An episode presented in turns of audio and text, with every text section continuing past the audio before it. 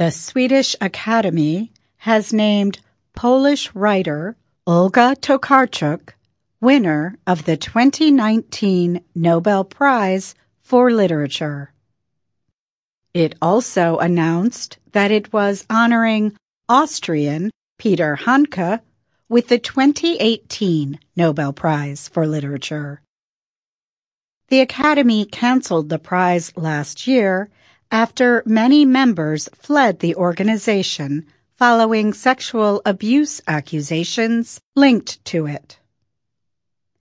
The Academy said it awarded Tokarczuk for imaginative writing that represents the crossing of boundaries as a form of life.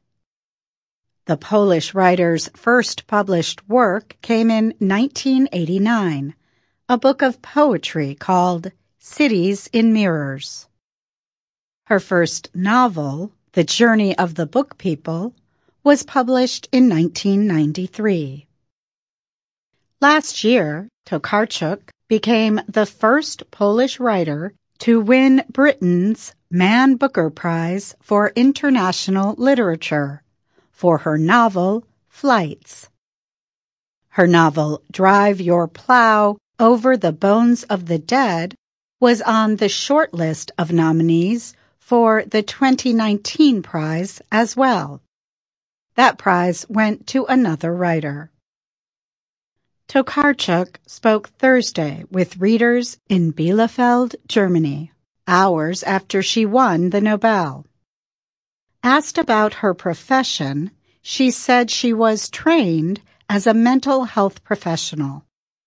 But she said, "I can only write." She said she is always working at the job, which includes traveling, observing and collecting facts, as well as writing. She also said she knew she might be a possible candidate for the award, but she was not expecting it. She got a telephone call from the Swedish Academy while she was in a car. So it happened somewhere on a German highway. I don't even know exactly where, Tokarczuk said to laughter. Poland's finance minister says he will waive the tax expected on the $905,000 prize. The official admitted he has not read any of Tokarczuk's books, but said he was happy at her success. Tokarczuk has been deeply critical of Poland's conservative government. The Swedish Academy said it named Peter Handke winner of the 2018 prize for influential work that with linguistic ingenuity has explored the periphery and the specificity of human experience. Handke's first novel was published in 1966.